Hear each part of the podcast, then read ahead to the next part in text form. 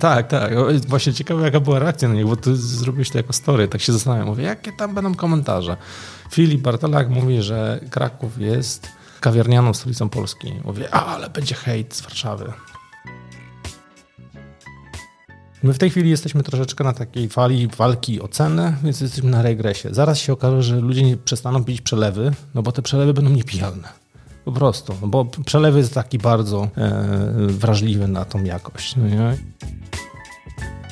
no to, to, jest, to, jest, to jest apel do tych y, wszystkich elementów tego łańcucha. Tak naprawdę głęboki wdech i koniec imprezy. No nie wyjdźmy z tego szumu, z tego jazgotu. Wiesz, wyjdźmy na, nawet na tego papierosa na zewnątrz z tej imprezy, z tej dyskoteki, żebyśmy się po prostu chwilę zastanowili, co my robimy w ogóle i w którą stronę my idziemy są firmy małe, y, nie mają jakiejś takiej y, przemyślanej strategii, wiesz, no nie, nie mówimy o dużych graczach, wiesz, bo, bo Strauss na przykład sobie radzi świetnie, nie? Łukasza tam zaangażował i, i pokazuje go i, i, fajnie jest, wcześniej Rusnarza też, no nie? I, I, super robotę robili. I, edukując konsumentów, pokazując, że jest taka profesja, to jest świetna rzecz, no nie? Po prostu super. Ludzie nagle zobaczyli, że jest taki zawód barista i on naprawdę potrafi być atrakcyjny i można też karierę zrobić i pojawiać się w telewizji. Fajnie, może idźmy w to, no nie? To jest związane z tą edukacją. To jest tak, że ten rynek też musi zrozumieć i dopiero wtedy będzie no ale to potrzebujemy takich właśnie dużych graczy, którzy się nie boją. No, teraz jest nadzieja, że właśnie i Nestle się pojawi, i jeszcze się pojawią inni wielcy, więksi gracze, którzy mają budżety i trzeba się cieszyć, że oni są zaangażowani, chętni w to. Nie dać się zmonopolizować, to od razu uprzedzam. I ja będę cisnął teraz i na palarnię, i na te kawiarnie, żeby się jeden z drugim edukował i będę pomagał im z pomocą miasta w tym, żeby tą, e, tą edukację uzyskali i zobaczycie, że Kraków e, będzie rządził. No wiesz co, umówmy się, no nie wszystkie są takie, że się fajnie je słucha. No nie? Czasami jest tak, że o kurde, chłopaki, musimy piwo wypić po przesłuchaniu tego podcastu, bo to za... Dzień dobry, witam w drugiej części. Witaj Filip. Witam i zapraszam do posłuchania tego, co mam do powiedzenia. E, odpowiedzenia na Wasze pytania e, i podzielenie się moimi przemyśleniami. Super, że mogę to zrobić, bo kisiłem to sobie na tych wakacjach długich moich tyle czasu. Kontynuujemy pierwszy odcinek. E, osoby, które dopiero wkraczają w, w branżę kawy i w rynek kawy, Filip Bartelak. Mogą mnie znać. Mm, no to posłuchajcie, to poznacie. Y, nie wiem, czy ma się przedstawić jeszcze, co robię. Tak, no siedzę w kawie dosyć długo i intensywnie, ale głównie y, z perspektywy sensorycznej. Na festiwalach i jak ktoś lubi internet, to Coffee Grunge. Mhm, dokładnie. Palarnia Coffee Grunge, która nie ma y, przypadkowych i średniawek. Robustę jeszcze macie? Nie wiem, czy do czasu e, emisji tego odcinka będzie jeszcze, bo wiem, że się kończyło, ale na pewno jedzie coś nowego i obiecuję, że to zachowam. Na pewno będziemy mieli robustę taką, że buty spadają. Maksym Wolkowicki, to ty, hej. Tak, to ja siedziałem tutaj cichutko przez dwie godziny. No wracamy do rozmowy nagranej w połowie mm -hmm. stycznia. Partnerem podcastu o kawie jest Coffee Machine Sale, dostawca kompleksowego wyposażenia Twojej palarni kawy.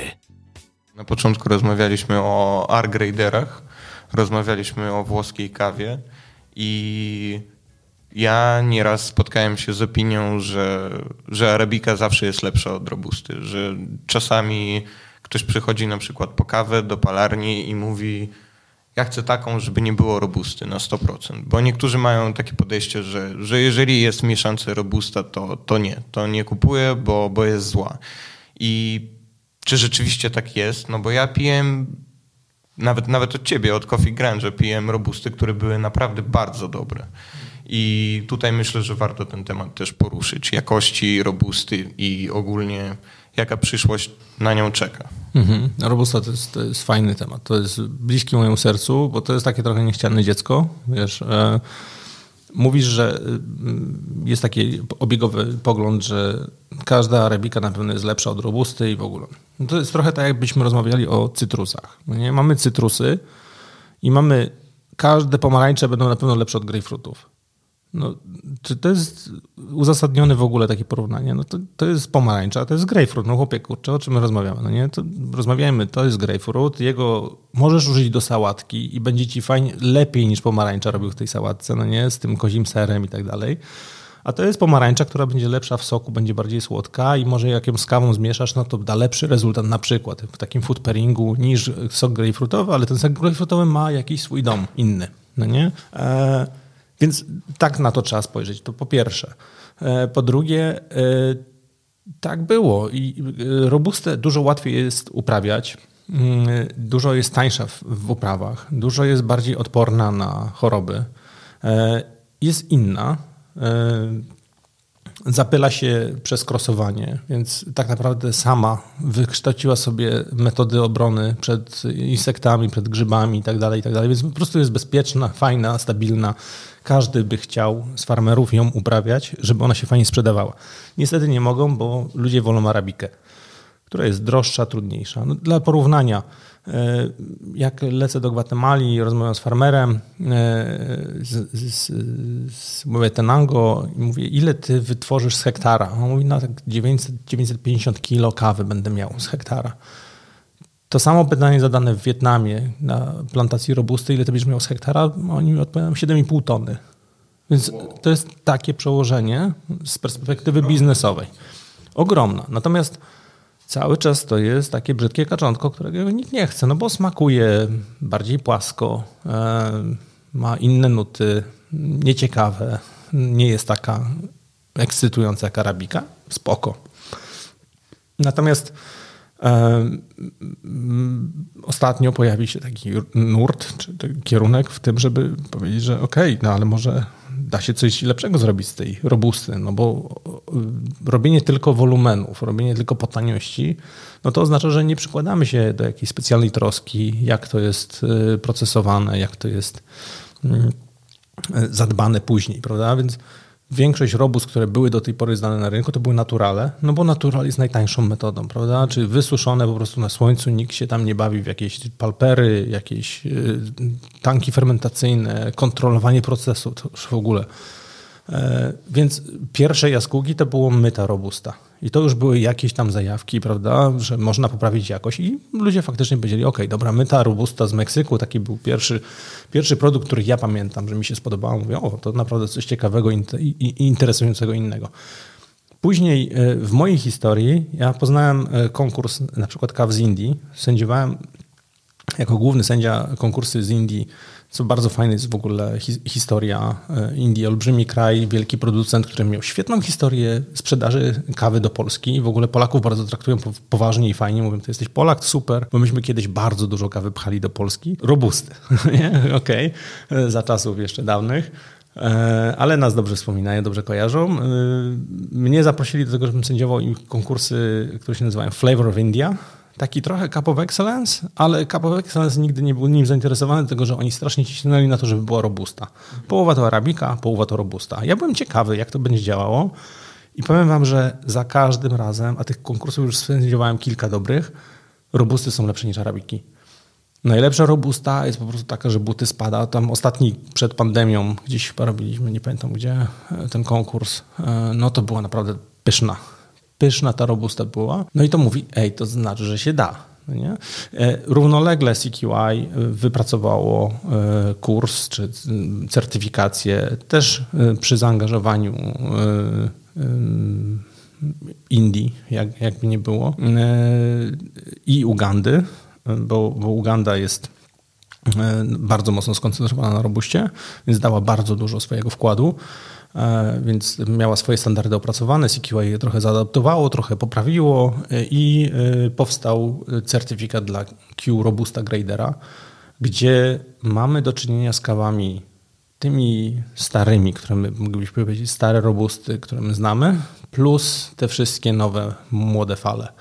I tu nawiązując do waszego podcastu i tego e, pana z, z, Niemiec, e, Mikołaja, który szukał najbardziej owocowej robusty, no to takie owocowe robusty już potrafimy mieć. Ja mam taką jedną robustę, która właśnie w tej chwili jedzie do nas która my, jak ją spróbowałem, e, od razu zadzwoniłem do Glorii, bo to jest e, kawa, która pochodzi z jej projektu, z, z Ugandy, Glorii Pedrozy. Mówię, Gloria, ile dałaś jej punktów? A ona mówi, a ile ty dałeś? Myśmy tekstowali ze sobą. I w tej samej sekundzie wysłaliśmy do siebie wartość i oznaczało to, że byliśmy super skalibrowani, bo napisaliśmy 88+. Plus, no nie? Także to jest taka, taka kawa, która tak, tak punktuje. A wierzcie mi, że w przypadku robusty jest trochę zmieniony protokół e, oceny jakości e, i jest trudniej te 100 punktów zdobyć. Czyli te 90 punktów jest, bo jest te, e, słodycz nie jest jako objective, tylko jest mhm. traktowana właśnie tak, że ona jest na skali od 0 do, do, do 6, więc, więc jest trudniej po prostu te punkty zdobyć. Mm, więc te 88 to jest takie 91 w arabice. Okej, okay, właśnie o to chciałem pytać, mhm. czy to jest na przykład ocena która przekłada się z arabiki na robusty i z powrotem, że na przykład jeżeli mamy arabikę, która ma tam 88 punktów, czy możemy ją porównywać jakościowo do robusty, która ma 88 punktów? Nie możemy. Nie, nie. nie możemy tego porównywać, bo to są dwa różne produkty. Mhm. Wiesz, i, i, I wysokiej jakości robusty, bo w arabikach mamy speciality, prawda? E, speciality arabika w robustach mówimy o fine robustach. I to nie bez powodu mamy to rozróżnienie właśnie terminologiczne. Nie mówimy fine e, robu, e, speciality robusta, żebyśmy nie wprowadzali takiego chaosu, bo to są dwa różne produkty. I one, jeżeli otworzysz oczy i podejdziesz do tego w ogóle tak, że powiesz, no do, okej, okay, dobra, pokażcie mi coś zupełnie nowego. Ja się znam na arabika do tej pory, dajcie mi coś nowego. No nie? I te robusty potrafią właśnie tak otworzyć oczy i powiedzieć, o kurczę, ty, ja nie wiedziałem, że może być połączenie ananasa i whisky, które jest takie, wiesz, prosto w twarz, no nie? że nagle czuję tutaj Jacka Danielsa. No nie? I, I, to jest mój deskryptor yy, aromatu. No nie? W arabice tego nie spotkasz. No nie? Albo jakieś drzewa, nuty drzewne, czyli, czyli na przykład sosna, albo drzewo drzewo sandałowe albo no, no kurczę, po prostu zupełnie coś, czego byś się nie spodziewał w kawie. No nie? I, i, I to tak trochę jest, że wiesz, jak pomyślisz o tej kawie, no dobra, ja mm, znajdę dla niej przeznaczenie. No nie? Tak samo jak z tymi wet hold kawami, tymi, tymi indonezyjskimi w obróbce takiej nie wiem jak ona jest tłumaczona na polski, wet hold, nie wiem.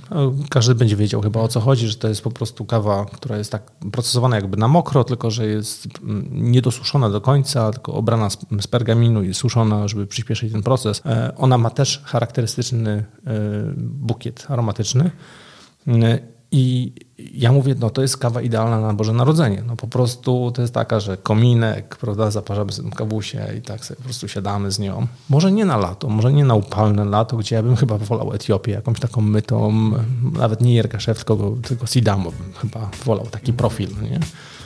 A przez resztę roku y, Guatemala, Antigua. Myślisz, że Robusta lepiej się sprawdza w espresso, czy na przykład w metodach przelewowych również? Bo ja szczerze te kawy, które w sumie też piłem z Coffee Grange'a, to pierwsza metoda, kiedy próbowałem je, to był cupping a później spróbowałem zaparzyć w espresso i szczerze dużo bardziej mi te kawy smakowały w espresso. Ja, ja myślę, że super, że czy masz takie doświadczenie, wiesz, no, fa fajnie jest go posłuchać, wiesz, ja nawet nie wiedziałem, że one się może tak fajnie sprawdzić. Ja próbowałem tych naszych robót w espresso, ale chyba za mało się do tego przykładałem, mhm. więc ja nie byłem jakoś specjalnie szczęśliwy z tych rezultatów, ale jak mówię, że to, to pasowało, no to super, no nie, to, okay. to idźmy w tą stronę, no nie. E, nie wiem, nie wiem, czy, czy ona się odnajdzie. Wiesz, ja, ja myślałem sobie tak, tak o tych robustach, że y, na pewno y, mleczne kawy, czyli to, co znamy jako cappuccino nasze, prawda? Cappuccino, czyli espresso i, i mleko. E, to tutaj może inne mleko, może skondensowane mleko, mhm. albo użyć czegoś zupełnie, wiesz, może na zimno ją podać, właśnie z tym jakimś słodkim akcentem, który coś tutaj zbalansuje. Wiesz, Cały czas y, też i do zawodów, ty jesteś zawodnikiem, jest takie małe coachowanie. Wiesz, generalnie my jako ludzie e, szukamy balansu w życiu. Wiesz, to tak w tych harlekinach też wyczytasz, no nie? Że to pani właśnie szukała balansu i ona nie znalazła u swojego męża. No, to, tak jest. No, szukamy balansu, my potrzebujemy balansu. Wiesz? My mhm. się czujemy niepewnie, jak nie mamy balansu. Wiesz? Jak siedzimy na krześle, które się rusza, to mamy napięty żołądek, bo się boimy, że się zaraz wywrócimy. Wiesz? Jeżeli mamy kawę, która jest za gorzka, to szukamy słodyczy, którą ją zbalansujemy. No nie po to dodajemy cukier do kawy. No nie? Dlatego te speciality, te fajne jakości kawy, one są same słodkie same w sobie, prawda? Może nie z powodu cukrów, Ale z powodu właśnie tego doświadczenia, które nam tak właśnie powoduje, że jesteśmy tacy spokojniejsi. No nie?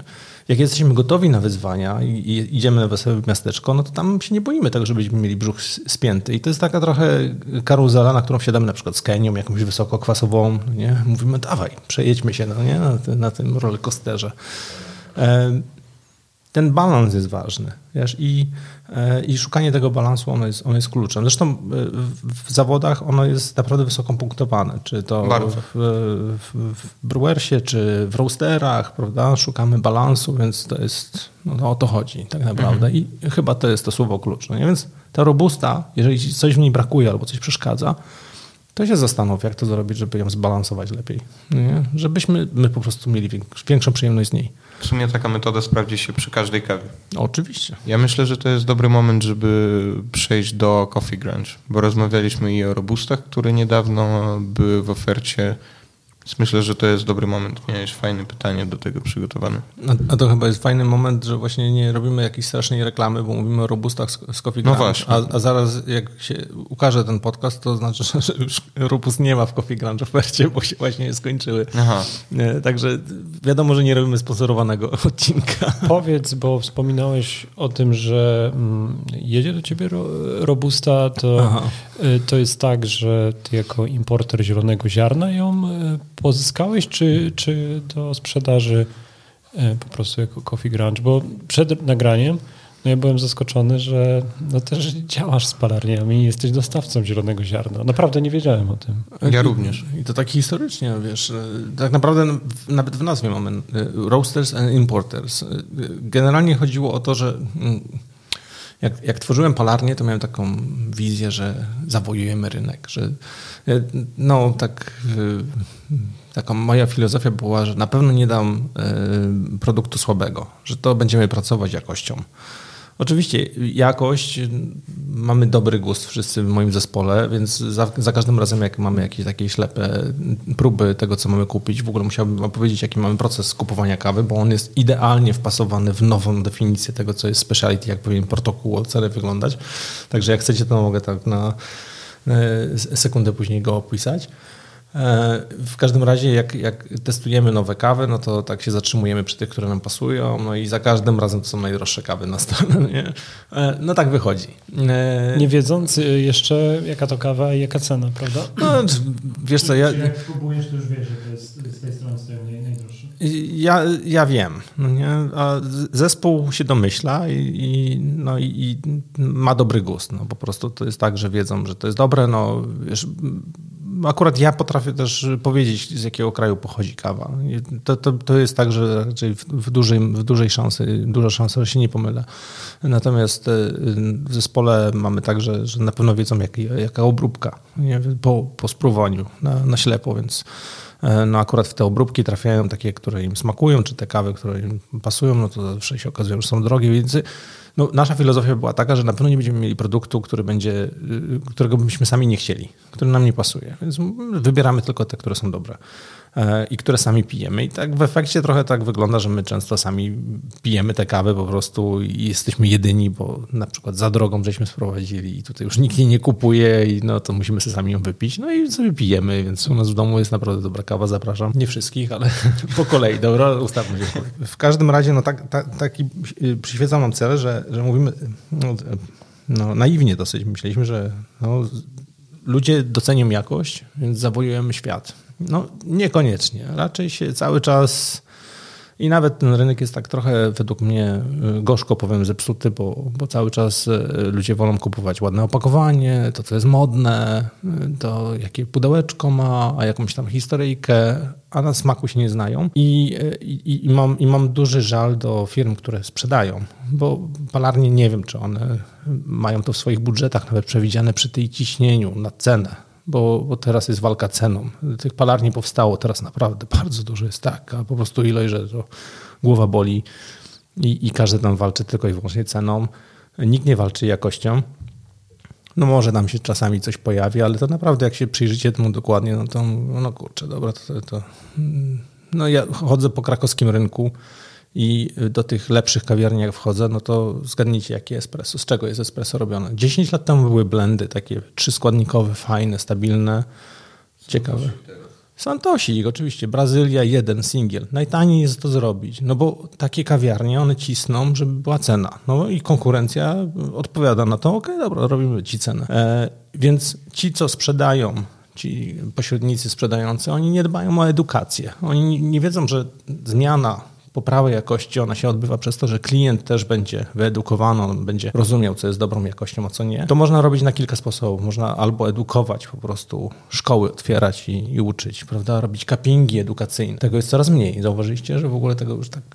No, ja akurat trafiałem, że w Warszawie tam dobra materia, mm, dość aktywnie i taki dość systematycznie, coraz więcej ludzi, ostatnio pisałem z nimi, pojawia się, trochę się dzieje. Ale takich miejscach, które Czy to jest edukacyjne? Czy to jest, czy to jest rozrywkowy cupping? Czy to jest edukacyjny? Czy to jest tak, że się pochylamy nad tym, co my tam próbujemy? Czy mówimy, ok, dobra, słuchajcie, tutaj ta kwasowość jest zbyt y, wysoka i troszeczkę drażniąca, ona nie jest zbalansowana. Czy czujecie, że tu jest niepokój? Czy ktoś poczuł z was tutaj papier i tekturę? Czy ktoś poczuł, że to jest nieświeże palenie? Nie ma tego waloru edukacyjnego. Te, no to, się, to się nie dzieje. To się nie dzieje, i, a to się kiedyś działo. Wierzcie mi, że 10 lat temu byliśmy w stanie naprawdę lepszą kawę wypić, na, na, chodząc po kawiarni, niż teraz. E, trochę to boli. Mnie boli zwłaszcza i tak właśnie, no kurczę, no coś, coś jest nie tak, bo, bo nawet teraz te single z Brazylii po taniości, dobrze zaparzone, bo to jest też warunek. Mam taką kawiarnię w Krakowie kolegi mojego, który naprawdę fajnie potrafił ją zaparzyć. I mówię, no super, naprawdę fajnie, ale poszliśmy następnego dnia i była dziewczyna, która zaparzała i to już po prostu nie wyszło, to już się tego pić nie dało. Nie? Także mm, no, wybrał sobie trudną, no nie? Coś za coś. No nie? Tanio, ale no, musi się naprawdę napocić, żeby on to, on to porządnie zrobił, albo dziewczynę dobrze przygotować. No bo kończy się to tym, że trzeba zalać to mlekiem i dosypać cukru. No kurczę, regres, no nie? No to nie o to chodzi. E, więc e, no, możemy, możemy edukować właśnie na ten sposób, że albo tworzymy zajęcia edukacyjne, albo przez to, że przyzwyczajamy do wyższej jakości. Wiesz, myśmy kiedyś przyzwyczajali do wyższej jakości i było tak, że no, zresztą zobaczcie, ja mam księdza u mnie w, we wsi, który y, pije moją kawę i mówi, ostatnio widziałem się z nim i on mówi, wiesz co, to jest tak, że jak y, piłem tą swoją kawę i tą twoją, to nie poczułem różnicy. Ale później tą twoją musiałem dokończyć, tak piłem, piłem, piłem i nie byłem w stanie wrócić do tej mojej starej. Zobaczcie, te, te, ta zmiana właśnie się odbywa na ten, mhm. na ten sposób i to każdy dokładnie to wie, że ten progres jest mniej odczuwalny niż regres. Nie? Więc, więc ta edukacja też może odbywać się na takiej właśnie zasadzie, że po prostu oferujemy lepszą jakość. No nie? My w tej chwili jesteśmy troszeczkę na takiej fali walki o cenę, więc jesteśmy na regresie. Zaraz się okaże, że ludzie nie przestaną pić przelewy, no bo te przelewy będą niepijalne. Po prostu, no bo przelew jest taki bardzo e, wrażliwy na tą jakość. No I, I, jak będziemy sypać tam słabe ziarno, no to będzie niepijalne i wrócimy do czasów komuny, gdzie się po prostu przelewy wyeliminowało i traktowało się je jako coś złego. No i wrócimy do tego cappuccinko zasypanego cukrem. No, wiem, wróżę źle, ale nie podoba mi się to, co, to, co widzę na rynku. Chciałbym, żeby się to zmieniło. Mhm. Szukamy powodów też trochę, jak rozmawiamy. Wiesz, z jednej strony kurczę, staram się zrozumieć tych, tych, tych właścicieli i co stoi za decyzjami o tym, że na przykład Santos jest na młynku, ale też wiem, co powiesz. Klient też jest trochę bardziej obciążony niż w przeszłości, nie? różnymi wydatkami. Być może przekłada się na to, że mniej ludzi zagląda do kawiarni, albo właściciel obawia się tego, że przestaną przychodzić, ale z, z trzeciej strony też e, wzrosły mu koszty prowadzenia tej kawiarni. Więc efekt jest taki, że wybiera tańsze produkty. No wcześniej mówiło się o tym, że jeszcze jakąś alternatywą jest mniejsza doza, że wiesz, takie zwracanie uwagi na no, no, no, różne szukanie. No domyślam się, że powiesz, że ta, ta cena kilograma, no to jest kwestia zadbania o to, żeby nie wylewać tego jednego espresso, że to no, jest... No wierz mi, wierz mi, że dokładnie to powiem, kurczę, po prostu przepraszam, że ci nawet utnę w połowie, ale wiesz, wystarczy wziąć podstawową matematykę, wiesz, to moja córka z, z podstawówki, wiesz, z ołówkiem i kalkulatorem policzy. Kilo kawy bardzo drogiej, czyli palarnia jest szczęśliwa, powiedzmy 100 złotych. Ja nie mogę, droga kawa przerobiona przez kawiarnię na, przy dozie 10 gram na 100 espresso, sprzedawane za 6 zł każde, czyli rozsądna cena, nie 9, 6. Robi 600 zł versus to 100 zł. No kurczę, gdzie my mamy się szarpać, z kim mamy się kopać? A wiesz, a mamy teraz sytuację taką, że kawiarnia przychodzi do mnie i mówi wiesz co, ja bym brał od ciebie tą kawę, ale te 5 zł musisz mi spuścić. Za kilogram. Mówię, chłopie, ty 5 zł to ty wylewasz, jak ustawiasz młynek, za każdym razem, jak sypiesz nową torbę. I ty mnie oprosisz o to, żebym ja odpuścił ci te 5 zł, które dla mnie jest żyć lub nie żyć, bo ja już mam tak wyżyłowane koszty przy tej niskiej produkcji w miarę, no nie, bo wiesz, taka konkurencja, no rynek nie jest aż tak strasznie chłonny, żebyśmy tutaj nie wiadomo jakie tony nagle zaczęli przerabiać, ale 15 lat temu, czy jak otwieraliśmy pierwszą palarnię speciality, no to było nas trzech czy czterech, a teraz jest 300 czy 400. No, I to nie żartuję, naprawdę jest ponad 300 palarni w Polsce, więc ten rynek nie urósł tak samo symetrycznie i ta konsumpcja nie urosła tak samo symetrycznie, więc my teraz musimy się cisnąć gdzieś, żeby się zmieścić, prawda? Żeby albo się zamykać, albo, albo jakoś tam próbować e, przetrwać, redukując swoje koszty. No nie? Ja, ja na pewno moim ludziom nie będę płacił mniej, dlatego że pan z kawiarni mi powiedział, że mam 5 zł opóźnień. Ja powiem, nie, słuchajcie, no to robimy co innego. No. Nie dajmy się. No nie? I to trzeba być rozsądnym w tym wszystkim. No nie? To, to gdzieś ten rozsądek musi, wiesz, musi się obudzić i, i, i zrozumieć. Wiesz, ja, ja, wiem, że poczekam. No nie? Ja będę tym prorokiem, który teraz siądzie w bujanym fotelu, pewnie pojadę na kolejne wakacje, zniknę na kolejne dwa lata i wrócą te czasy. Że oni przyjdą i powiedzą, wiesz co, miałeś rację, kurczę, jednak no źle się z tym czuję, że taką kawę robię, wiesz, mógłbym robić lepszą i to naprawdę te 5 zł to nie robi różnicy, wróćmy do rozmów. No ja wiem, że to, wiem, że to przyjdzie. Czyli Poczekajmy. to są fale. Raz stawiamy, stawiamy bardziej na jakość, a raz, kiedy mamy jakiś gorszy okres, no to stawiamy bardziej na ceny, na wyliczenia i żeby tabelki w Excelu się zgadzały. No to na pewno, to na pewno, ale też, ale też mamy taki czas, wiesz, gdzie gdzie oczywiście mamy kryzys, mamy mega inflację, mamy wojnę za, za granicą, tuż obok. E, mamy masę różnych rzeczy, ale też mamy jeden mięsień, który nienaturalnie wzrósł. I on wiesz, i on po prostu też musi się w jakiś sposób e, skatalizować. Wiesz. No, poczekajmy, wiesz, to się przetasuje. To myślę, że się przetasuje. Już teraz słyszałem o tym, że się palarnie zamykają, co nie jest fajne, no ale no, życie. Nie? Poczekajmy. Zresztą, no, wracając dalej do, do, do rozmowy o edukacji i o tym, że to, co mógłbym zarzucić palarniom, nie, oczywiście nie wszystkim, te fajne, mądre, one, no i one są cały czas w czołówce i to jest, i to jest fajne, bo one są cały czas w czołówce na, na, na polskiej scenie, ale niektórzy potrafią wydać y, pół miliona na piec, a nie wydadzą paruset czy paru tysięcy złotych na przeszkolenie. I to jest niewspółmierne. No to dla mnie to nie jest rozsądne. I to nie jest biznesowe. To nie jest, to nie jest rozsądne biznesowo w żaden sposób. To jest, no nie wiem, nawet jak to nazwać. No bo tak jak rozmawialiśmy też na początku, że, że maszyny nas na razie nie zastąpią, więc możemy kupić najlepszy na świecie piec do wypalania kawy, ale jeżeli nie mamy osoby, która ten piec obsłuży, no to nie podziałamy za bardzo. Mało tego, wiesz co, jest tak, że ten sam piec, który tak ładnie jest opakowany i pewnie będzie się fajnie na Instagramie mm, sprzedawał, e, jego funkcjonalność mogę mieć za połowę ceny, bo wiem gdzie i wiem jak i wiem, co ty potrzebujesz. Mhm. Więc wiesz, no, z perspektywy konsultanta, który doradza otwieranie palarni, no to mogę spokojnie to pocisnąć. Ale wiedziałem, że powiesz o edukacji. E, czekaj, nie, ja, o tej... dzisiaj, ja, dzisiaj, wylewam żale, wiesz, gorzkie żale przybywajcie. E, no trochę o tej, o tej głośnej muzyce, o kolorowych opakowaniach, mm, o tym takim rozczarowaniu, które gdzieś tam wyrażałeś też w, w podcaście Łukasza.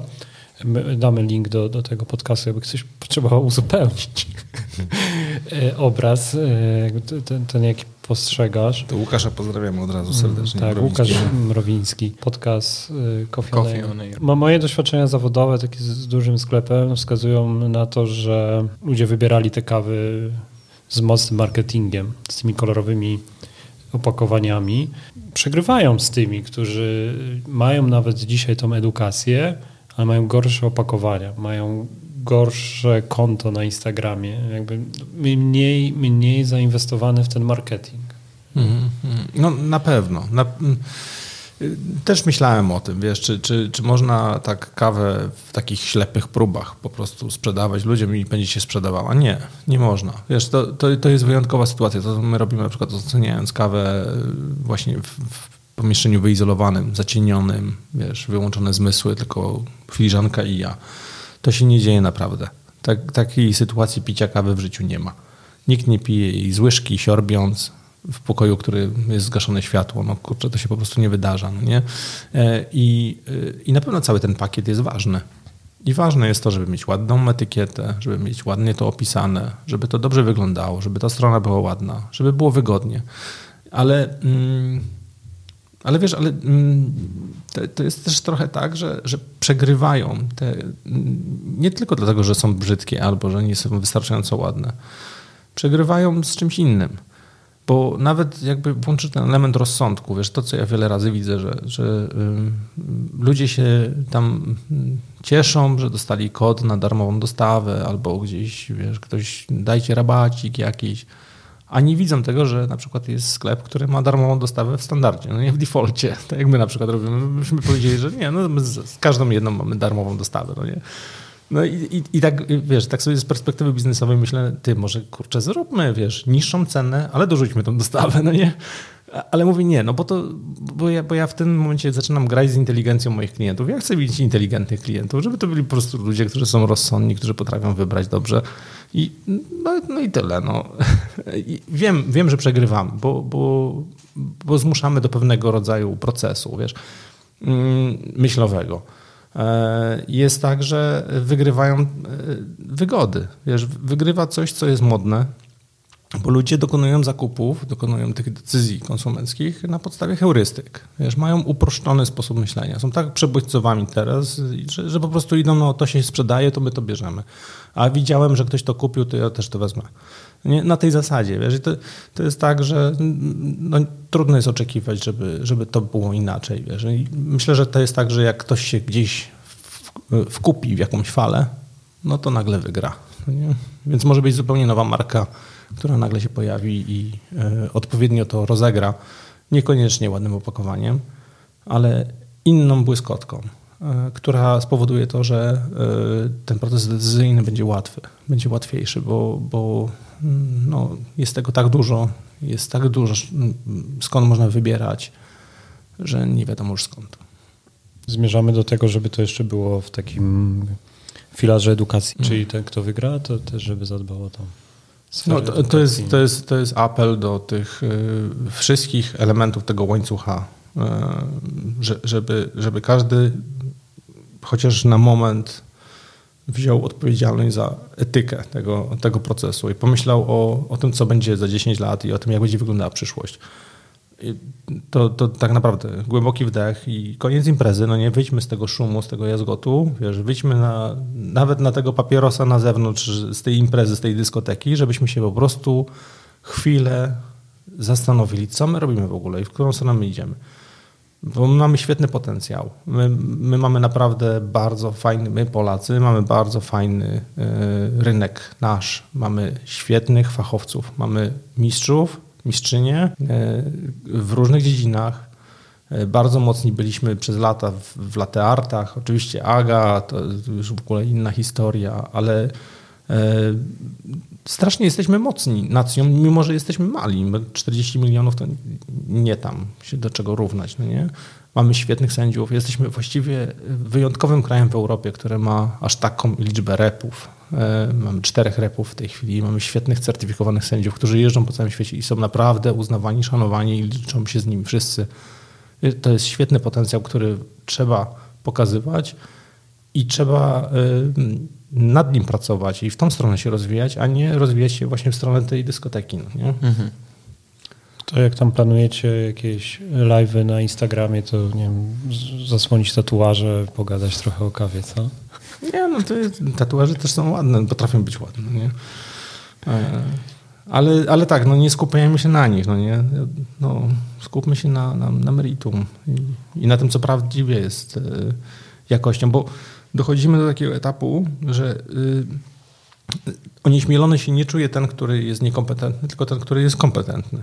Dochodzimy do takiego poziomu, że, że ja jako powiedzmy mistrz y, czy superprofesjonalista w tańcu towarzyskim idę na dyskotekę i ja nie wiem, co mam ze sobą zrobić, bo, ta, bo to nie jest dla mnie po prostu. No to, to jest tak, to trochę wygląda. No nie? Więc dlatego potrzebujemy tej refleksji, tak się zastanowić, powiedzieć, kurczę, co my robimy, w którą stronę to zmierza. No Zastanawiam się, czy to jest domena, wiesz, Polski, bo miałem rozmowę z Kubą Świątkiem e, z Typiki i on porównywał trochę do rynku czeskiego.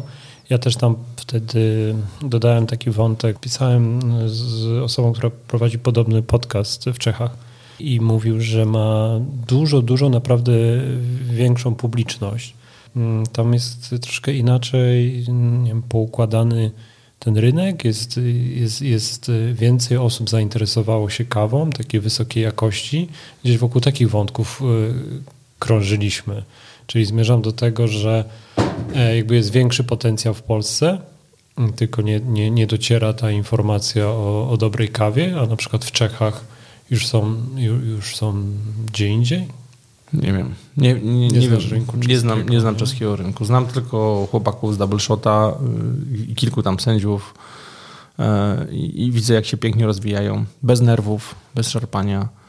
Mm, tylko tyle. Y, ale oni się, akurat to, to, to, jest fajna ekipa, która jest bardzo mądra i wiedzą, co robią i robią to tak, nie, nie patrząc na innych, nie, nie zastanawiają się, jak zostaną odebrani, a po prostu robią swoje. E, nie wiem, jak czeski rynek wygląda. Na pewno możemy patrzeć na ilość ludzi, prawda? Mamy Polskę versus Czechy, gdzie no mamy ile co? Cztery razy więcej ludzi? No to potencjał jest, nie? To powinno być tak cztery razy więcej, nie? Z wszystkiego. Kuba też mówił o double shocie, to ciekawe, e, że, że tak oni są wspominani. No dobra, no wiesz, tam jest coś takiego jak cztery kofideski, nie? że my mamy trochę takie, taką sytuację, że kofides, który dużo włożył pracy e, w edukację, to nie wiem, czy, czy to byśmy tak nazwali, nie? ale w taki ja marketing myślę, można powiedzieć. wysokiej jakości kawy i teraz wyobraźmy sobie, że mamy w kraju cztery takie kofideski, to ja bym widział same korzyści. I no Kuba jakby też nawiązując do double shota, no trochę do tego zmierzał, nie? że tam ten rynek jest napędzany przez cztery wielkie firmy, a u nas przez jedną. No to wiesz co, mo może się to y, Jackowi Łukaszowi nie spodobać, co powiem, ale y, no to może Cofidesk nie robi tego tak, jak powinien robić w takim razie. Może ta edukacja, która się nam wydaje, że jest edukacją, może nie jest prawidłowo prowadzona, nie jest wystarczająco dobra może jest za bardzo skupiona na tych błyskotkach świecących, światełkach migających, a nie na tym, co jest prawdziwą jakością. E, nie wiem, tak, takie mam wrażenie, że może, może trzeba się gdzieś głębiej zastanowić, zobaczyć. Na pewno to, to, co jest problemem naszym, ogólnopolskim, i tu chyba się teraz wpisuje w ten rytm, bo, bo bije w, w, w chłopaków z koło brzegu. Nie zrozumieją mnie, wcale nie chcę im krzywdy robić, absolutnie. E, ale wpisuje się w, w, to, że my sami siebie nie umiemy promować. Wiesz. Mamy naprawdę super kawy, super ludzi, super baristów, a my nie, nie sprzedajemy w ogóle za granicę. Dlaczego ja mam niemieckie palarnie w polskim sklepie i, i jakieś skandynawskie, a gdzie są polskie palarnie w Skandynawii i w Niemczech? No, nie ma. To mnie wkurza i chciałbym, żeby to się zmieniło i może właśnie teraz zaapeluję do tych właśnie naszych kolegów, którzy są świetni w, w handlu, żeby, kurczę, no, to jest dla was wyzwanie. No, skupcie się, teraz jedźcie z tymi kawami i sprzedawajcie je. Wszędzie, tylko nie w Polsce, albo oprócz Polski. Wiesz, może za bardzo się skupili na tych oczekiwaniach klientów, którzy chcieli tą kawę 5 zł taniej mm. i teraz mają takie portfolio, które nie pozwala im iść szerzej. No ale na przykład w Czechach można spotkać e, polskie palarnie w kawiarniach, jak najbardziej. I to dosyć często. O, no, to, no to super. To ja jestem nie up to date, e, ale na to bym liczył. Wiesz? Liczyłbym na to, żebyśmy właśnie byli wszędzie indziej. Mhm. Bo, bo to nam też pozwoli w jakiś sposób. E, no tym palarniom, wiesz, tym palarniom nie jest łatwo. Wiesz? Znacie rynek kawowy od strony baristów e, czy nawet sędziów, ale palarnie, jeżeli mam ja ich reprezentować, to powiem, że to, nie jest łatwy chleb. To jest, to jest dosyć duże, wysokie koszty wytworzenia. No i bardzo przykre rozmowy z klientami, którzy naprawdę cisną na cenę i mówią, no, no ale drogo, ten mi zrobi taniej. I to, I to jest tak, że no kurczę, okej, okay, no dobrze, zrobimy i się utrzymamy, ale gdzie tu myśleć o tym, że się chcemy rozwijać, że marzymy o tym, żeby teraz jeszcze coś lepszego, jeszcze coś fajniejszego wprowadzić i y, problemem wolumeny są, e, które powodują to, że nie można złapać wiatru w żagle. Cały czas jest, jeżeli palarnia nie zrobi wolumenów, to, to jest cały czas tak jakby tylko głowę wynurzyła z, wody tylko po to, żeby powietrza nabrać i nic popływać, no nie? Tym bardziej się cieszyć tym pływaniem. Także no nie jest to łatwy rynek. Partnerem podcastu o kawie jest Coffee Machine Sale, dostawca kompleksowego wyposażenia Twojej palarni kawy. Ale y, ten, mamy wątek z importem kawy, nie? Tak. Wracam do tego, że, że y, miałem naiwne marzenie o tym, że, że jakość się obroni i mówię, no będziemy sobie sprowadzać bezpośrednio z krajów produkujących, bo mam świetne dojście do super kaw i będziemy je sprzedawać i będziemy roasters and importers. I doszło do tego, że my nie mamy takich wolumenów sprzedaży. Nie, nie, nie, płaczę tutaj, bo to w ogóle nie o to chodzi. Ja pewnie jakbym się zawziął i powiedział, że ja chcę mieć wolumeny, to bym te wolumeny zrobił. To, to już nieraz sobie sam udowadniałem takie rzeczy. E, ale, ale nie mamy takich wolumenów, które by pozwalały na to, żebyśmy cały kontener ściągnęli albo no, poszaleli po prostu z tymi ilościami. E, I wiele razy jest tak, że mamy fajne kawy, które chcemy odmówić po prostu, bo mówimy, no nie, no już mamy Etiopię, no nie, już wybraliśmy, ale ta jest też super, no nie. A mówię, no tak, no ale trzeciej już nie będziemy mieli w ofercie, no nie, bo się nie sprzeda po prostu. No, mieliśmy kiedyś cztery Kolumbie, wszystkie petardy, ale no, no nie, no, no po prostu nie, nie, nie pójdzie w to wszystko. Więc... Wymyśliliśmy taki system, zresztą mm, nie my, tylko znowu nas jakby tak życie pchnęło do tego, że, że nasi koledzy z, z innych palarni, nie wszystkich, ale, ale są palarnie w Polsce, wierzcie mi, fajne, z fajnymi ludźmi, którzy y, mówią, ty wiesz co, jak masz jakąś taką kawę, którą, którą mm, nie bierzesz sam albo bierzesz i się możesz podzielić, to, to podziel się. No nie? Mówię, no pewnie, no kurczę, podzielimy się kosztami dostawy, no nie, wszystko fajnie, wiesz, nie ma problemu. My nie mamy jakiegoś nachalnego y, marketingu, więc nie będziemy rywalizować tym samym produktem, bo nas to mało kto zna. E, więc, więc pewnie, bierz, do oferty wsadzaj. I, no, i, no i tak właściwie to tak nam się to przedefiniowało, że teraz jesteśmy tym importers e, dla, dla palarni. Ale nie traktujemy tego jako jakąś strasznie ważną nogę naszego biznesu i jakiś core i będziemy teraz rywalizować z, z Bero i, i, e, z Unroasted i z kimś tam jeszcze, nie wiem, kto, kto jeszcze tutaj walczy mocno, 88 e, Grains. E, to, to nie jest nasz cel. To, to raczej jest tak, że po prostu próbujemy nie wyleć dziecko z kąpielą, tylko mówimy, to jest fajne, bierzemy, chcecie, podzielmy się, spoko. Znaleźliśmy fajne kawy, ja sobie sam robię takie questy, wiesz, bo na przykład z Robustą to, to ja sobie sam zapodałem takie ciśnienie i, e, i jestem o kroczek od jego zrealizowania, bo chciałem mieć zestaw pięciu fine robust. Kiedyś już zrobiłem taki zestaw, już mieliśmy takie zestawy e, fine robustowe, gdzie było pięć słoiczków z, z tymi fine robustami. Sprzedało nam się to w jeden dzień. Właściwie wszystko to, co mieliśmy, to się w jeden dzień sprzedało ale i tak to nie było petarda. To nie było tak, że to były naprawdę fajne robusty, takie, takie prawdziwe fajne robusty. A teraz mamy takie fajne robusty, że już nie mam z tym problemu. I to już, to już jak zrobimy taki zestaw pięciu, to e, i to wtedy myśmy to sprzedali za granicę głównie. To w Polsce to nie wiem, czy ktokolwiek wziął. E, chyba tak na własne potrzeby. No, parę osób było. Mm. Czy to, że sprowadzacie samodzielnie kawy oznacza, że wszystkie kawy w ofercie Coffee Grunge to są kawy direct trade? Mm, nie. Nie wszystkie? Nie, nawet, nawet y, można by powiedzieć, że bardzo mało jest ich w tej chwili i e, bo, bo sprowadzamy, to, to znowu też e, wywalę teorię, e, bo, bo, bo się tak myśliło, myślało i, i i był taki obiegowy pogląd. Zresztą my też mieliśmy taką ambicję, żeby właśnie być tym direct trade i, i panować nad tym, ale z perspektywy jakości to nie jest bezpieczne rozwiązanie. Bo bezpiecznie jest wybrać coś, co jest na spocie. Po prostu, bo ja nie wiem, jak się ta kawa zachowa. Już miałem wiele razy taką sytuację, że sprowadzając kawę, oczywiście jestem pewne rzeczy w stanie przewidzieć i wiem, że ta kawa, którą teraz kupuję, to często mi się zdarza, gdzieś w Ameryce Centralnej, gdzie jadę w czasie zbiorów, ta kawa, ona jest tak zwana green ona jest, y, ma takie nuty trawiaste, drzewne trochę. I ja wiem, że ona się zredukuje, ale nie wiem jak szybko i nie wiem na jak długo, bo pewnych rzeczy nie jestem w stanie przewidzieć. Ja nie wiem, czy ten mój kontener wyląduje na samej górze, na statku i będzie te cztery tygodnie na słońcu się prażył, czy nie i, i y, co się stało z tą kawą wcześniej. Pewne rzeczy jestem w stanie kontrolować, ale pewnych już nie. I bezpieczniej z perspektywy jakości jest brać kawę ze spotów, czyli coś, co znajdę dostępną u jakiegoś y, importera. Z perspektywy jakości zdecydowanie tak. Natomiast e, no mamy cały czas kawy importowane bezpośrednio, ale to też nie jest taki 100% direct trade, bo e, jestem rozsądny, jeżeli chodzi o finanse.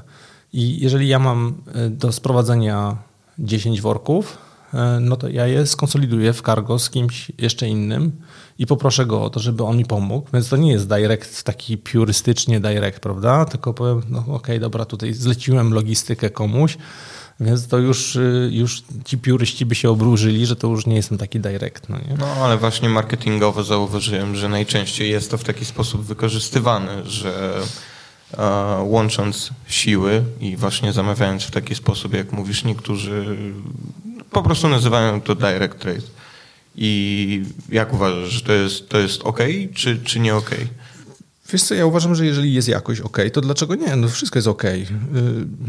Wiesz, o co chodzi z Direct Trade? No, kolejne hasło marketingowe, prawda? A, a tak naprawdę chodzi o to w tym Direct Trade, żeby była odpowiednia relacja z farmerem, żeby farmer był odpowiednio wynagrodzony, żebyśmy nie płacili y, middlemen, e, przepłacali. E, wiesz, znowu jak, jak zaczniemy analizować to, jak wygląda zakup kawy e, i patrzymy na giełdę, patrzymy na kursy walut, patrzymy na to, tamto, siamto, na te wszystkie mechanizmy giełdowe, ale głównie giełdowe, te futures i tak dalej, C-market, to się wszystko zatrzymuje na osobie czy instytucji eksportera.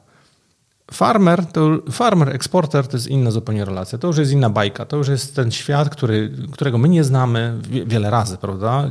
Akurat wiem, bo, bo pracuję z tym. E, ale, ale te ceny giełdowe, na przykład, że teraz jest wysoka giełda, wow, to farmerzy dostaną. Nie, gówno prawda, za przeproszeniem, bo oni mają relację z eksporterem. Jak eksporter od nich nie weźmie, to weźmie od kogoś innego i on po prostu swój kontrakt dowiezie. E, I, e, I, oni po prostu zostają na lodzie wiele razy, kombinują, e, uczą się różnego rodzaju brzydkich rzeczy. Mm, więc ta, ten direct trade, on miał wyłączyć ten element. On miał spowodować to, że będziemy mieli całość tego łańcucha fajnie etycznie obrobioną, że to będzie naprawdę sustainable, zrównoważone. No i, no i teraz tak, jeżeli dowieziesz to sustainability za pomocą kogoś innego, to dlaczego nie?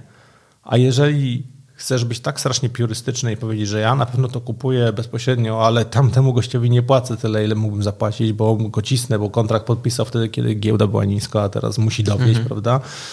No to co? Co jest lepsze? No nie? Wiesz, no tak. czy, to, czy to jest lepsze, czy nie?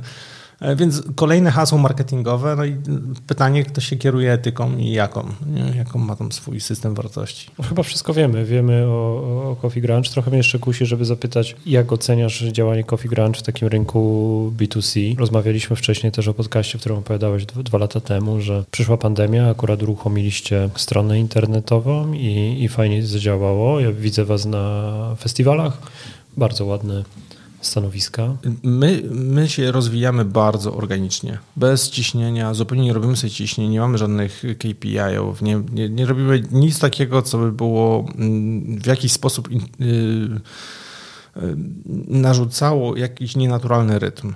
Dla nas rozwój jest e, elementem naturalnym i mamy tak, że nam zespół się poszerza, no bo dochodzą fajne osoby, dochodzą fajne, na przykład mamy taką sytuację, że mamy e, palarnię na folwarku w Kamyku, Folwark to jest taka przestrzeń, gdzie się dużo dzieje latem. Tam jest co weekend impreza, tam jest jedzenie, tam piweczko, pyszna muzyka na żywo i tak dalej. No, potrafimy mieć tam imprezę na parę tysięcy ludzi w sobotę. No to wymyśliliśmy sobie, że słuchaj, jest tutaj Paulina, jest Ania i one, wiesz co, w weekendy mają wolne, to, to dziewczyny, stańcie tutaj, no nie, z kawą. No nie? I, i, I, nagle organicznie nam wzrosła sprzedaż y, kawy, po prostu parzonej tam. Dziewczyny są szczęśliwe, bo, bo, bo, fajnie mają robotę, no nie? No i super. Później y, Werka mówi, jeszcze ona by chciała też na festiwale pojeździć. Mówię, bo jest młoda, fajna. No to, to dawaj jedziemy na festiwale. No nie? Robimy to trochę dla nich, ale też i dla siebie. Oczywiście nie jesteśmy naiwni. Już y, chyba y, po prostu się wyrośliśmy z tego albo wyleczyliśmy się z trochę z tej naiwności, ale ustawiamy bardzo relacje prosto. Mówimy, słuchaj, okej, okay, to taki wyjazd on kosztuje co my przywieziemy z tego wyjazdu, jak ci pomóc to przywieźć, żebyśmy po prostu się nie czuli no, głupio. No, nie? no i zakładamy sobie pewnego rodzaju cele, które tam realizujemy i, i każdy się z tym dobrze czuje i to fajnie nam idzie. E, ten nasz zespół, on bardzo fajnie pracuje, e, bo e, wyprzedziliśmy w ogóle świat zachodni i u nas się pracuje 4 dni w tygodniu. My już mamy taki system, że jesteśmy na pełnych etatach, ale, ale pracujemy 4 dni w tygodniu, czyli poniedziałek, wtorek, środa, czwartek, piątek jest wolny, chyba że ktoś się tam gdzieś zgapi i potrzebuje przyjść, y, coś zrobić dodatkowo.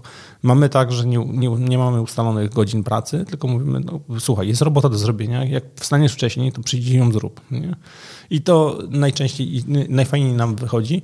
I to chyba dlatego tak nam się fajnie pracuje, że, że mamy właśnie, że jest Ewa z nami już od 17, od początku, no 17-18 lat.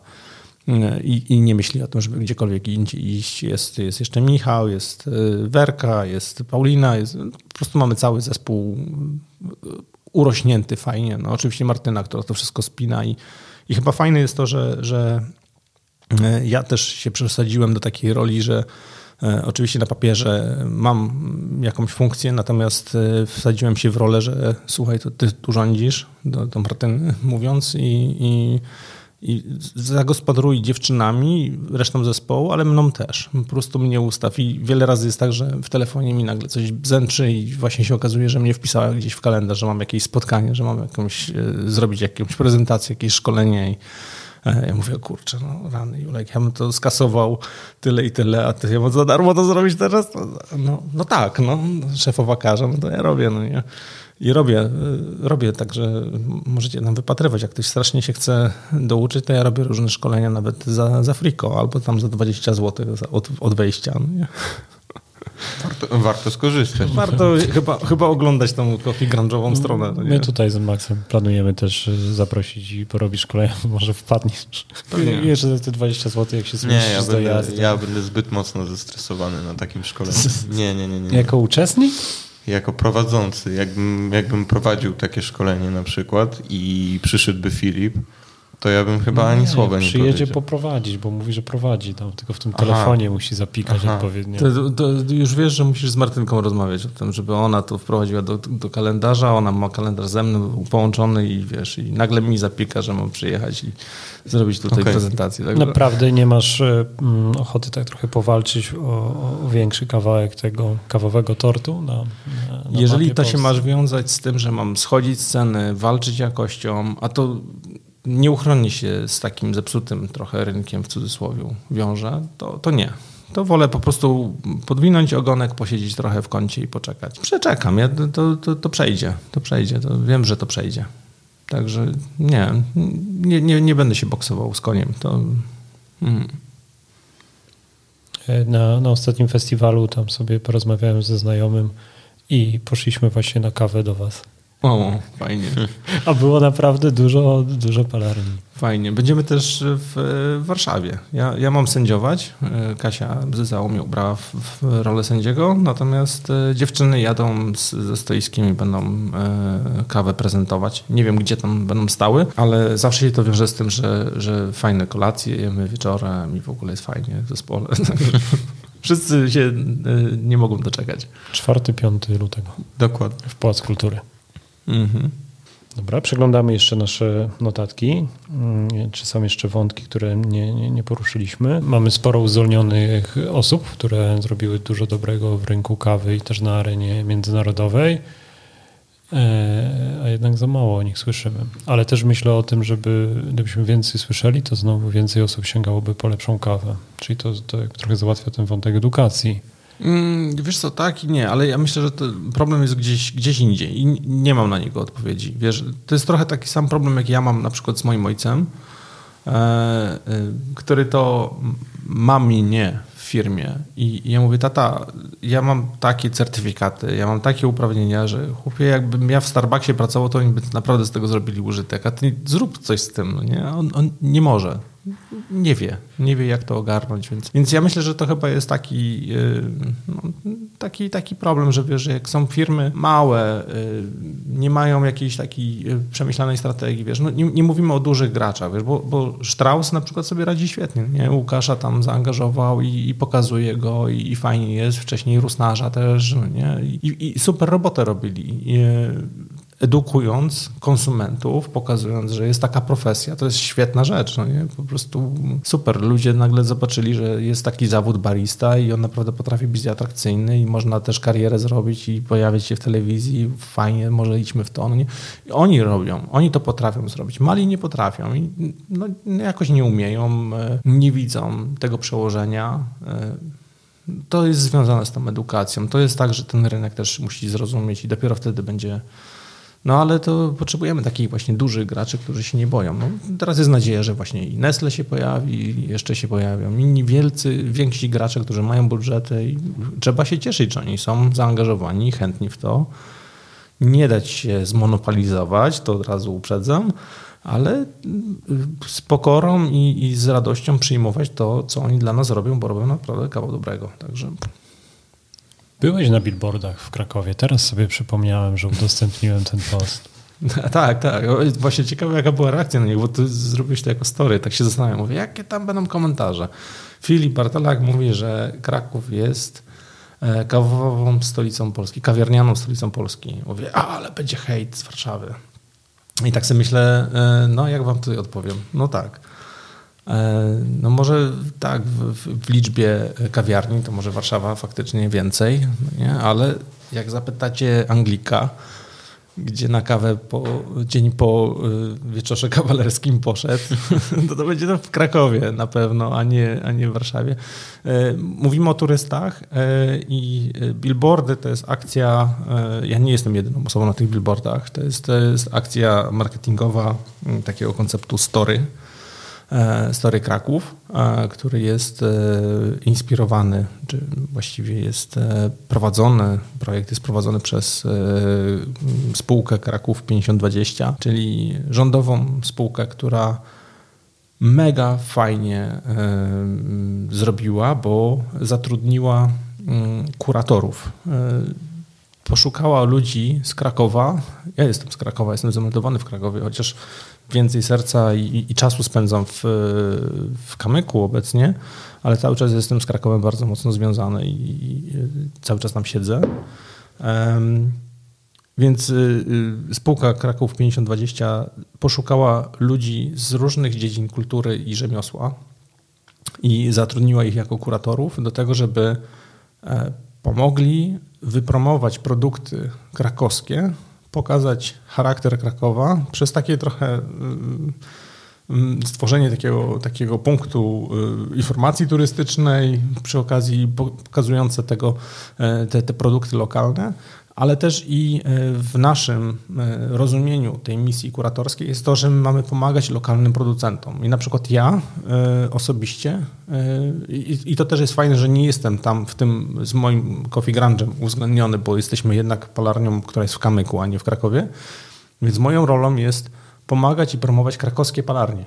A ja oczywiście mam sobie taką listę zrobioną. Nie wszyscy są chętni do tego, żeby się do tej listy e, angażować.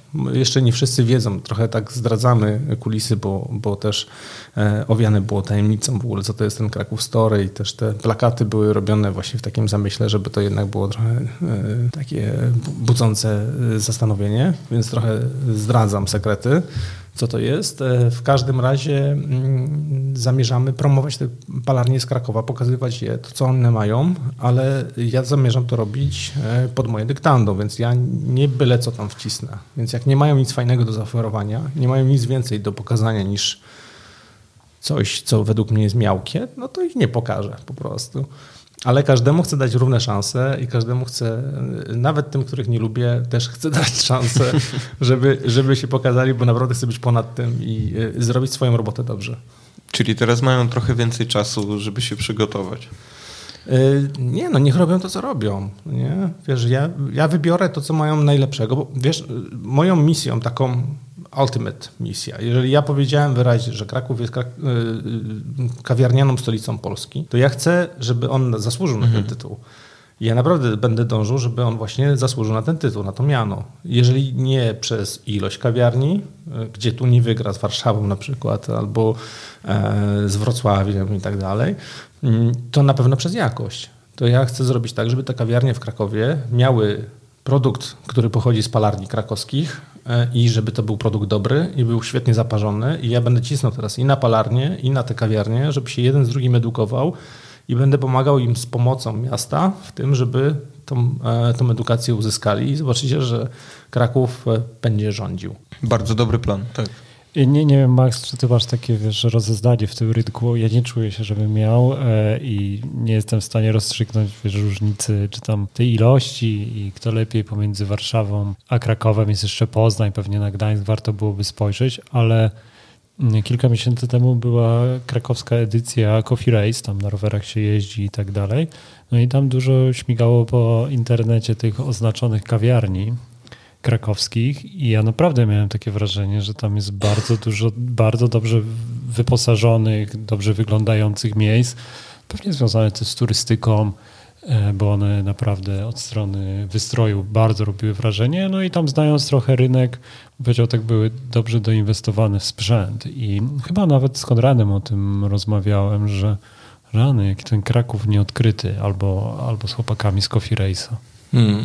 O, Kraków, Kraków jest w ogóle mega fajny. To jest, to jest bardzo fajne miasto. E, można je kochać, nienawidzieć, ale na pewno można je całe schodzić. E, to nie tak jak Warszawa, gdzie dystanse są problemem i to korki, dystanse. W Kraków też jest zakorkowany. Wiesz, mi wczoraj wyjeżdżałem z Krakowa 4 km jechałem z prędkością 4 km na godzinę. Godzinę jechałem te 4 km, żeby dojechać do, do fragmentu obwodnicy i to po prostu masakra. Ale po centrum, jak się już dostaniemy do tego centrum, wszędzie idziemy piechotą, dochodzimy do celu bardzo szybko, sprawnie. Mamy po drodze bardzo fajne miejsca. Mamy miejsca, które mają potencjał na przykład na to, żeby być bardzo fajnymi, nad tym będziemy pracować. Mm, no, to co, to, co jest cały czas bolesne, to to, że mm, wchodząc do kawiarni, no, mógłbym jedną na pewno polecić taką na stówę, bo, bo to jest jedno z... Powiedz, bo No mogę, oczywiście, mo, oczywiście, że mogę Łukasza i, i liniane miejsce polecić, bo, bo Winkiel jest naprawdę e, jedynym takim miejscem, gdzie piłem jedno z e, dwóch espresso, które mi w Polsce bardzo smakowały, w dwóch miejsc. A okej, okay, to teraz zrazam te, te, te sekreciki małe, moje małe. Tam było ono zaparzone przez dziewczynę, która parzyła, więc ona nie wiedziała, nie spinała się jakoś specjalnie, więc to po prostu było takie, jak serwują wszystkim innym klientom i to było naprawdę bardzo fajne espresso, zrobione z kawy, która pochodziła z palarni Kafar od, od y, Bożeja i, i, i spółki. E, I to naprawdę było fajne doświadczenie i dlatego uważam, że mogę to spokojnie polecać. Innym miejscem, e, jeżeli już mówię o swoich ulubionych miejscach w Polsce na, na kawę, to jest e, nie, niezmiennie drugi raz z kolei Kamila udowodniła w projekcie Nano w, w Toruniu, że wie co robi i robi to naprawdę bardzo dobrze. Więc to są dwa miejsca, które ja pewnie polecam. Szkoda, że tylko jedno z nich jest w Krakowie, ale liczę na to, że będzie więcej. E, no bo cała reszta no to jest Brazylia e, i no Brazylia raz dobrze, raz nie. E, no, stać ich najwięcej. Mogą więcej zrobić. Czasami też, Peru pojawia się na młynkach. Albo Brazylia, albo Peru. Ojej, Peru. To jest bardzo ryzykowna kawa. Czemu? No, Peru miało, miało y, duże problemy z tym, żeby zaistnieć na, na scenie kawowej i generalnie Peru uchodziło za taką bardzo niepewną kawę, dlatego że y, dużo defektów się pojawiało w, Peru, w kawach z Peru. Więc no, jak ich nie wyłapiesz na etapie mielenia, no to komuś serwujesz coś, okay. co jest kosmosem. Nie? Mm, tak było z ziemniakiem z Rwandy, Burundi. E, zobaczycie, że ziemniaka już nie ma, praktycznie nie istnieje. Właśnie po raz ostatni spotkałem ziemnia, ziemniaka w Ruandzie z dwa lata temu. No, to zobacz jak, mhm. długo, nie? No już fajnie, już, już poradzili sobie z tym problemem. To super. Właśnie jak, jak poradzić sobie z takim problemem, jak na przykład defekt e, potato w Ruandzie? Jak z perspektywy producenta, czy baristy, no, czy palarni? Z perspektywy, o właśnie, okej. Okay. Nie no, myślę, że z perspektywy producenta, no bo nic nie zadziałamy z perspektywy palarni i baristy z okay. ziemniakiem. No to z perspektywy producenta e, to, co odkryli, to to, że no, to jest w ogóle specyficzne też zjawisko. Jest, jest taki robaczek, który jest popularnym robaczkiem we wszystkich krajach, które kawę produkują, który zjada tam troszeczkę wisienki, dochodzi do ziarenka, składa jajo i wychodzi. No nie, to jajo albo da życie albo nie. Mhm. W każdym razie od, przechodząc przez tą wisienkę otwiera drogę do infekcji bakteryjnych różnego rodzaju. I te bakterie, one są takie spontaniczne, z okolicy pochodzące. No nie? I wychodzi na to, że akurat w tamtym rejonie, Burundi i Rwanda, te bakterie w okolicy, one mają taką jakąś super zdolność do tego, żeby właśnie tego ziemniaka nam tworzyć. Mhm. Mm, nie jest znany do końca ten proces. W każdym razie y, mocne sprejowanie na robaka wyeliminowało ten proces, ten problem.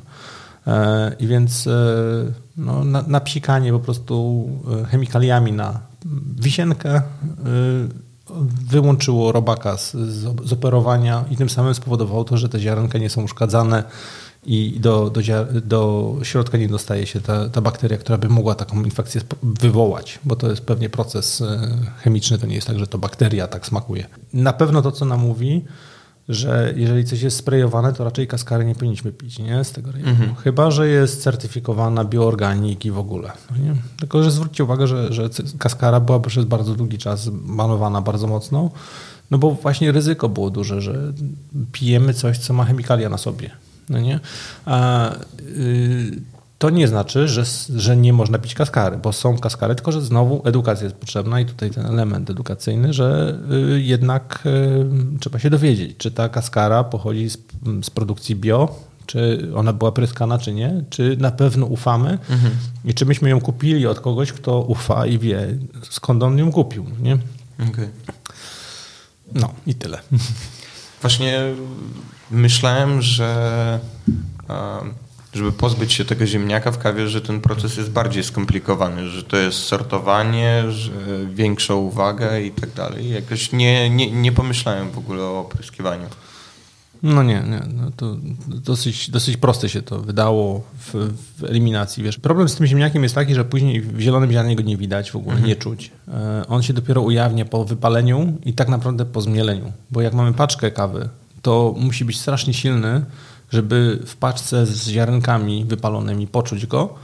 Natomiast po zmieleniu uwalni się bardzo mocno. Więc wyeliminowanie ziemniaka yy, tak naprawdę to jest dwa punkty. Jeden to jest producent, czyli farmer, mhm. a drugi to jest barista, który przykłada portafilter do młynka, poczuje ziemniaka, to od razu alarm podnosi. Wiesz, to co e, jest ważne i tutaj chyba popiera tą moją teorię o tej edukacji, że ona jest taka strasznie istotna, to to, że sędziowie, bariści, jeżeli nie są wyeksponowani na defekt, jeżeli nie są przećwiczeni, zapoznani z tym defektem, to oni go nie, nie są w stanie wyłapać. Mhm.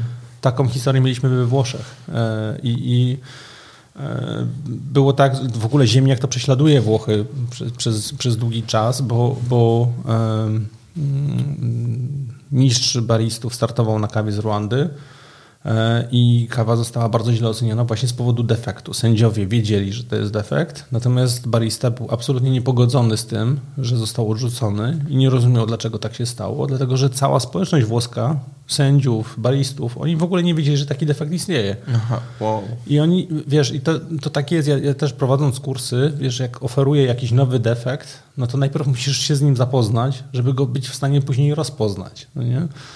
No, nie, nie, rozpoznasz faceta na, na, na, chodniku, jeżeli się wcześniej z nim nie poznałeś. No nie, nie przywitałeś, nie powiedzieć, a okej, okay, dobra, ty jesteś Andrzej, dobra, następnym razem jak cię zobaczę, to będę wiedział, kto ty jesteś. Tak samo jest z defektami, tak z, z każdym doświadczeniem sensorycznym. My musimy je być wyeksponowani na nie, przypisać mu odpowiednią tabliczkę, jakiś hashtag i, i później je rozpoznawać. I z, tym, z tym był problem we Włoszech, ale to jest właśnie przykład na to, że ta edukacja jest ważna, potrzebna, żeby się jednak sensorycznie szkolić, bo później nie wolno czegoś takiego podać. No jak poczujemy ten zapach, no to mówimy, o nie, Hola, jeszcze raz wybijamy, czyścimy i następna będzie pyszna. Okej, okay, okej. Okay. Więc trzeba zwracać uwagę.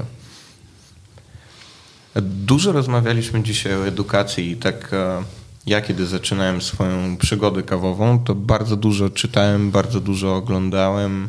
E, jakoś starałem się wyciągnąć jak najwięcej wiedzy e, z internetu po prostu. I czy są jakieś źródła, które byś polecił różnym osobom? Na przykład, nie wiem, osobie początkującej, osobie, która trochę czasu w kawie już spędziła i profesjonalistą, żeby rozbudowywać swoją wiedzę. Wow, ale trudne pytanie. Wiesz, kiedyś... dosłownie, dosłownie kilka, wiesz, wystarczy, nie wiem, na przykład dwa konta na Instagramie, które kogo, obserwujesz, kogo, kogo lub, śledzę, tak? lub dwa blogi, albo dwa kanały na YouTube. Aha, dobra.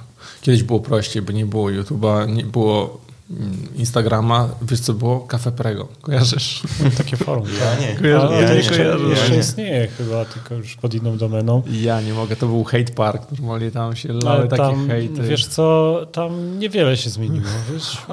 E, zagościłem tam e, z propozycją podcastu, żeby sobie ludzie ale, posłuchali i dowiedzieliśmy się trochę o sobie z Konradem. Ale wiesz, co, ale wiesz co, powiem ci, że mimo wszystko, mimo, mimo tego, że tam właśnie wiesz, ci naj, najgłośniej krzyczący i i e, przejmujący tą inicjatywę i onieśmielający całą resztę, to mimo wszystko to było miejsce, gdzie się ludzie naprawdę poznawali i ludzie profesjonaliści. Ja pamiętam jednego człowieka tam na Cafe Prego, który miał, jego komentarze śledziłem, on chyba miał skrót DSC, tak mi się wydaje. Jeżeli mnie słyszy i wie, to, bo, bo to był anonim zupełny. Mnie się ten człowiek bardzo podobał, po prostu rzeczowo, solidnie, fajnie komentował, odpowiadał, było fajnie. I to, to znaczy, że tam jakąś treść można było z tego wyciągnąć. Nie, tam ludzie bardzo analizują. Tam, tam rzeczywiście jest dużo takich analiz, prób. E, nie wiem jak z wnioskami, nie? bo to są takie wnioski, wiesz, z ich domów. Wiesz, trzeba mieć ja, też wiedzę, ja żeby kiedyś, zweryfikować. Kiedyś tam po, po, po wielu latach się pojawiłem i jakiś komentarz wrzuciłem o, o, wypalaniu coś tam, a mnie od razu pojechali. Ty, a co ty wiesz o wypalaniu w ogóle? Ty się znasz na tym, czy jeszcze coś tam szkoliłeś? No to, no okej. Okay.